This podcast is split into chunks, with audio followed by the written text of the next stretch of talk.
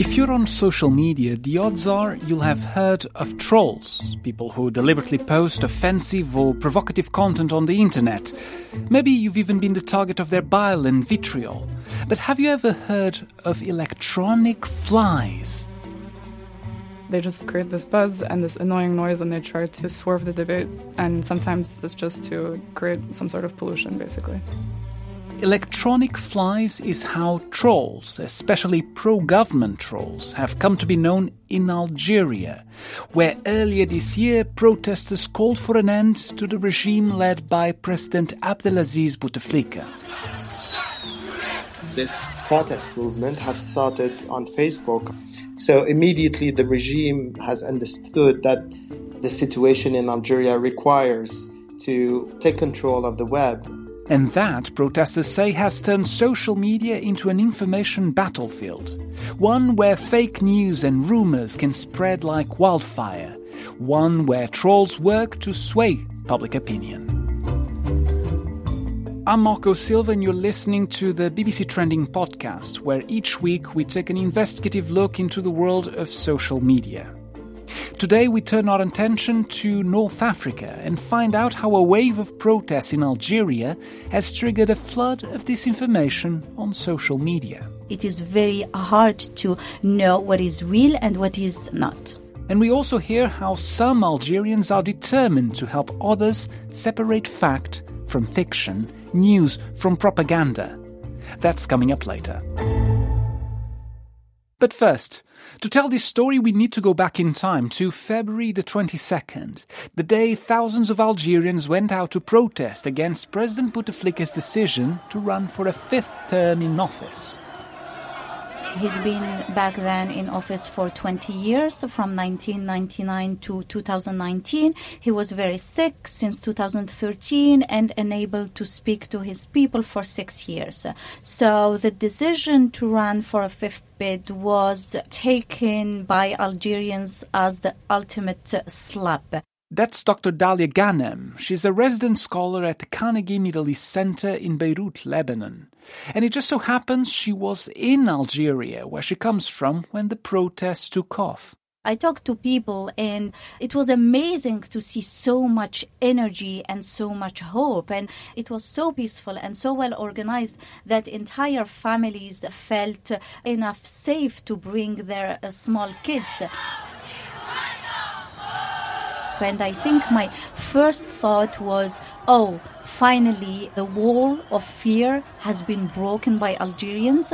They really want things to move towards a more democratic system. Uh, they are fed up with the corruption, with nepotism, with the bad governance. They want change.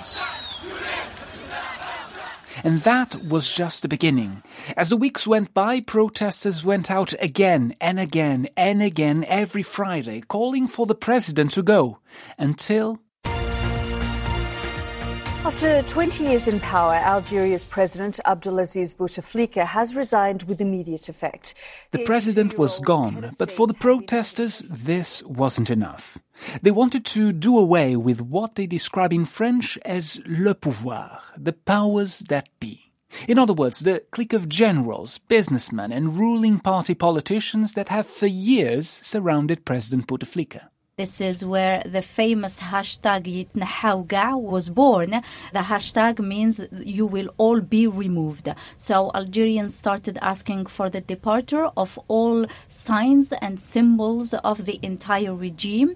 And this is where everything started. There have been worries that demonstrations could turn violent if the protesters' demands weren't met.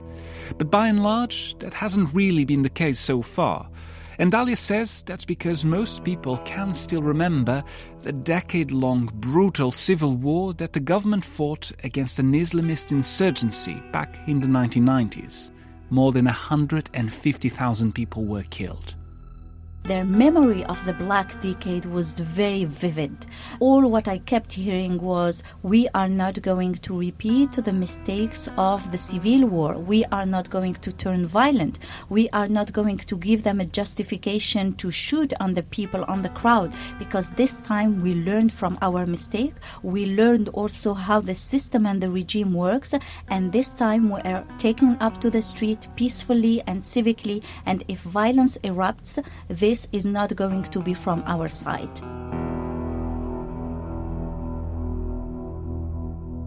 My name is Raouf Farrah. I do work as a political analyst. I'm also one of the founders of the collective Jeunes Engagés. Jeunes Engagés, or Activist Youth, is one of the many groups that have been mobilizing people to go out ever since the protests began in February this year.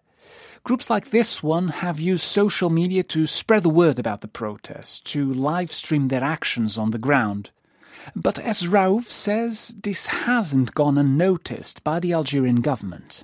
For the first weeks, they've attempted to uh, block the internet or at least lower the speed and the quality of the net which I mean they did successfully. And then a second phase of the cyber warfare started by engaging massive trolls and fake news and fake information, fake accounts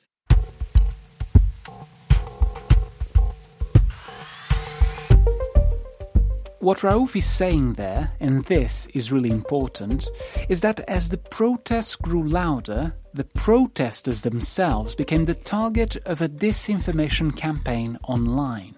Rumors and fake news about what was actually going on were allegedly spread online, and trolls deployed to reshape the conversations happening on social media. But what evidence does Raouf have? Every time we launch for instance, a text or a communication or an idea on the web, on our Facebook page, you'll see trolls commenting negatively on our page, treating the movement with every possible name, etc., etc. So classic methods to discredit real activists through an enormous number of fake accounts who are usually or an overwhelmingly pro-regime, pro-army. To be honest, every time even the BBC publishes stuff online, there will always be people who decide to attack you for the content that you're publishing. How can you be sure that these are trolls, that these are people who are part of a broader strategy to undermine the protest movement. How can you be sure these aren't just supporters of the government, people who actually prefer the government's ideas to those being put forward by the protesters? Usually, there are accounts with uh, less than 100 friends created very, very quickly after February 22nd. Secondly, they produce pretty much the same message, but uh, that's the difficulty of the web. There's a total opacity about the source and the origin and the traceability of, of this information. So, who are these faceless trolls? How can we be sure they are out to undermine the protest movement? And perhaps more importantly, do their actions really matter?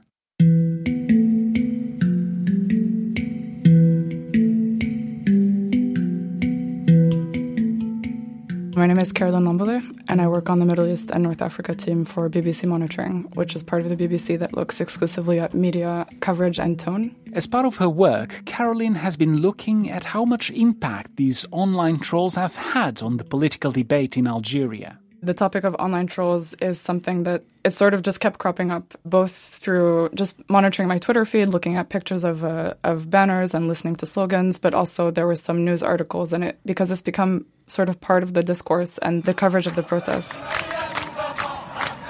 Caroline shared this video with me. It shows a protest where people are calling out the dubaba, the Arab word for flies. In this case, the electronic flies, the pro government trolls I mentioned right at the beginning. They just create this buzz and this annoying noise and they try to swerve the debate. And sometimes it's just to create some sort of pollution, basically.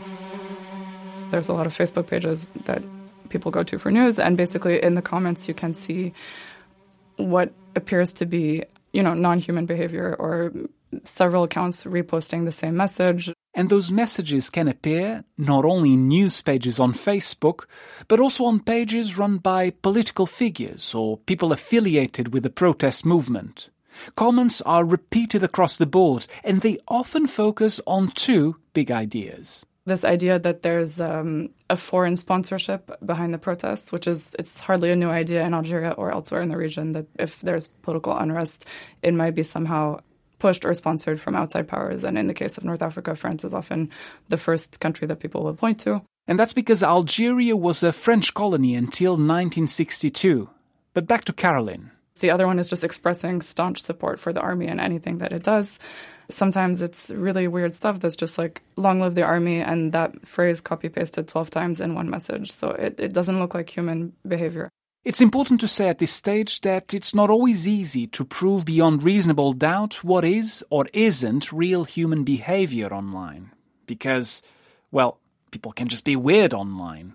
And while some of the messages Caroline mentioned seem to be supporting the army, there is no actual evidence linking the Algerian army or its generals to these supposed trolls. But the handful of politicians who've spoken up against these electronic flies have pointed their fingers at le pouvoir, the powers that be, that close circle of civilian and military allies around President Bouteflika.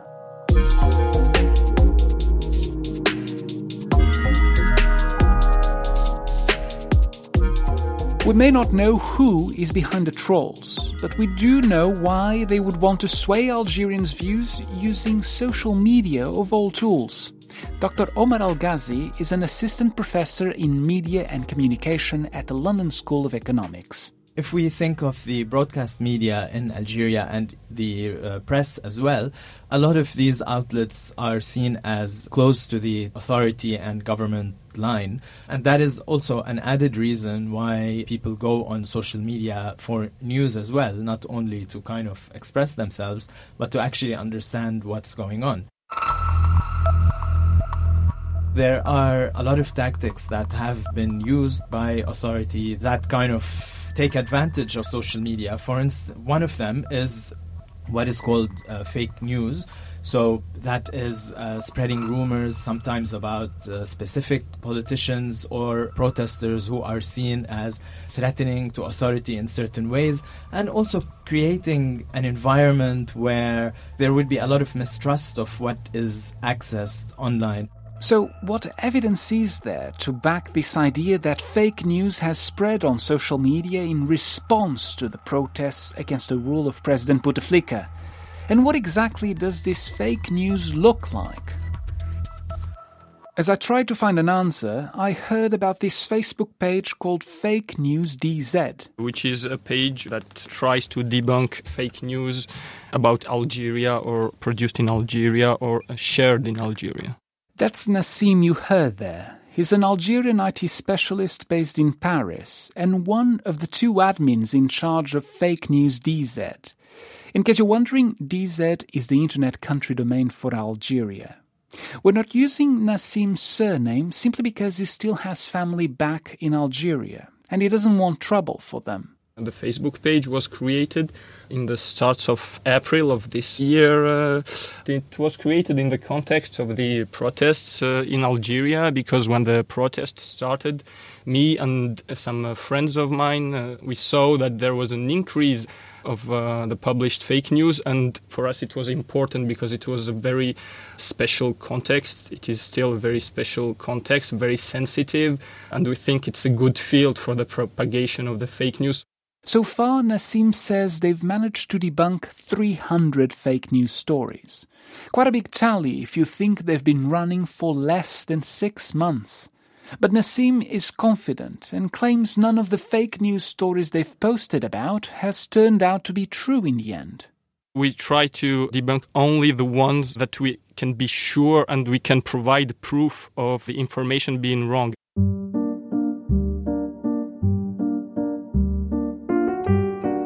Give you a good example. A lot of famous pages with millions of followers on Facebook, they were sharing a news saying The journalist David Scolari from, I think it was Washington Post, said, Wow, look at these protests. These people are amazing. It's not like the Arab protest. They must not be Arabs. Saying something like this would be seen as incredibly controversial and deeply divisive for a number of reasons, not least because Algeria has a long history of ethnic tensions between Arabs and Berbers. So when I read this, I was like, uh, this sounds wrong. I don't think a journalist of the Washington Post would say that. It's very sensitive subject. So when I saw this, I tried to check the news, and this journalist he didn't existed. It was a fake name, and of course the, the article they talked about in Washington Post was a fake article. We didn't find it anywhere, no trace of it. It may sound simple, but not every fake news story Nassim writes about is as straightforward as this one. And it's important to say, Nassim is not a journalist by trade. This is just a hobby that he does when he's not at work. He may lack the experience of a seasoned reporter, but he says the tools he uses to distinguish fact from fiction are available to anyone with an internet connection. We use a lot of Google Image, images.google.com, uh, which is reverse search of uh, pictures. I'd say half of our uh, fake news are misused pictures or photoshopped pictures, and Google helps a lot.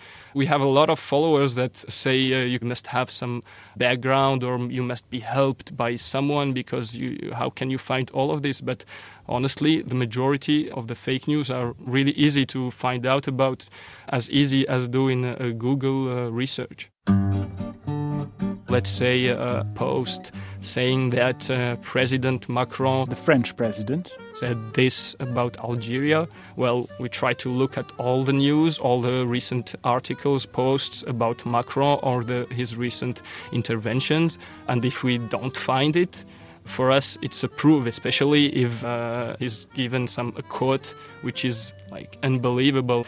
But of course, we try to read everything about it to find out that this quote is false and completely uh, invented. And because there isn't a deep seated culture of fact checking among Algerian media, this sort of work is still seen with some suspicion by many people. I mean, some people even accuse us of working with the secret services or something. So, and just to be clear, do you work with Algeria's secret services? No, we do not. we do not work with any services with any government uh, at all. It's been five months since President Bouteflika resigned from office, but as we heard earlier, protesters say they won't stand down until what's left of what they describe as Bouteflika's regime is truly gone forever.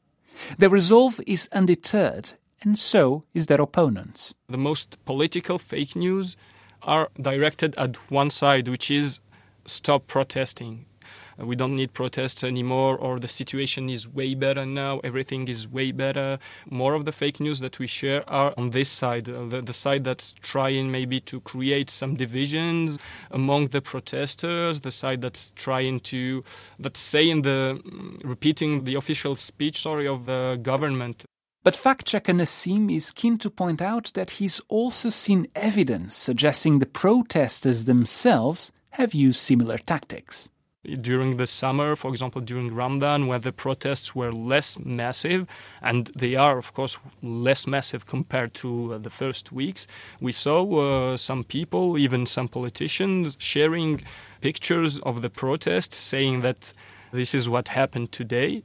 But it was old pictures of old protests, which shows that they wanted to to show that uh, the protests are still going in a massive way. And they did this by using an old picture. So we debunk this because we think that this is not fair.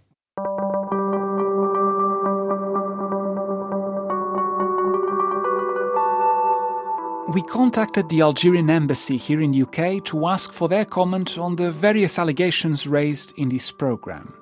We also reached out to the Algerian Ministry of Communications, but at the time of recording, we still haven't heard back from either of them.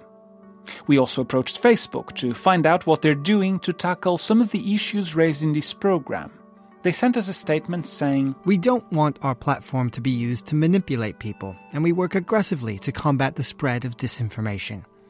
When we find that pages and profiles are being used in a coordinated way to spread disinformation, we remove them. We have also invested heavily in technology to detect and remove fake accounts. From January to March alone, we proactively took down 2.2 billion fake profiles. We strongly urge people to report this activity to us when they see it so we can investigate and take action. When I look at some of the recent photos of the protests in Algeria, it takes me back to the early days of the Arab Spring. Eight years ago, back in 2011, when popular uprisings led to the fall of a number of leaders who'd clung on to power for decades in Tunisia, in Egypt, in Libya. But curiously, not in Algeria, where at the time President Bouteflika managed to defuse this ticking time bomb of discontent by offering a series of concessions to the protesters. Those were the days most of us in the media were glued to our smartphones, to our screens, watching in awe history unfold in front of our eyes. The excitement of a revolution plastered all over social media. But in an age of information warfare, is any of that excitement left? Here's Dr. Omar Al Ghazzi again from the London School of Economics. At that time in 2011, there was a lot of celebration of the role of social media in democratization, a lot of trust in what is accessed via social media. But now the culture of talking about social media has changed globally, and there is more awareness of fake news and disinformation. And that is why I think Algerian activists recognize that there is a lot of value of early on kind of tackling the issue of fake news, of creating social media pages that expose instances of fake news, kind of like really maintaining a culture of truth online.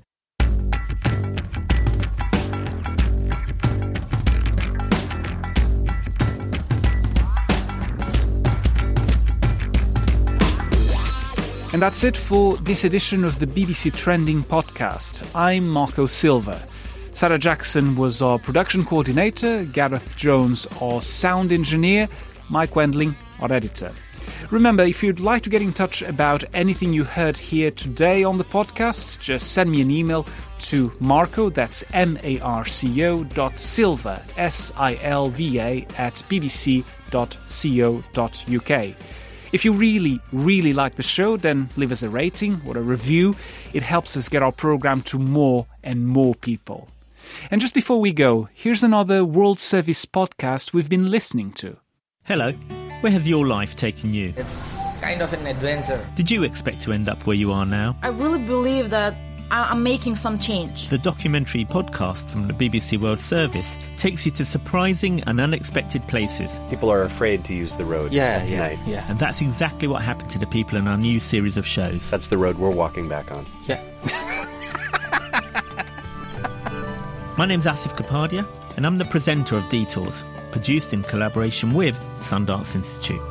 We'll meet Greeks and dead relatives over the mountains to Bulgaria. I ask sometimes the body, what kind of music do you like? Wild elephants forced off their feeding paths in Assam, India. How can one relax when there's an elephant just outside your homestead? People on the move from Africa seeking better lives in the USA. How many people do you share a tent with? 10 people. Yeah, 10 people are sharing the, the tent, yeah. A young Rohingya man stuck on an island in the Pacific. Have I committed any crime? No. I'm just trying to save my life. And a Macedonian medical student writing fake news for a living. We know what's wrong, but sometimes in our country, the wrong is the only way to survive. That's Detours on the documentary podcast from the BBC World Service. We're passing by life, you know. We're here now and then we're not. Just search for the documentary wherever you get your podcasts.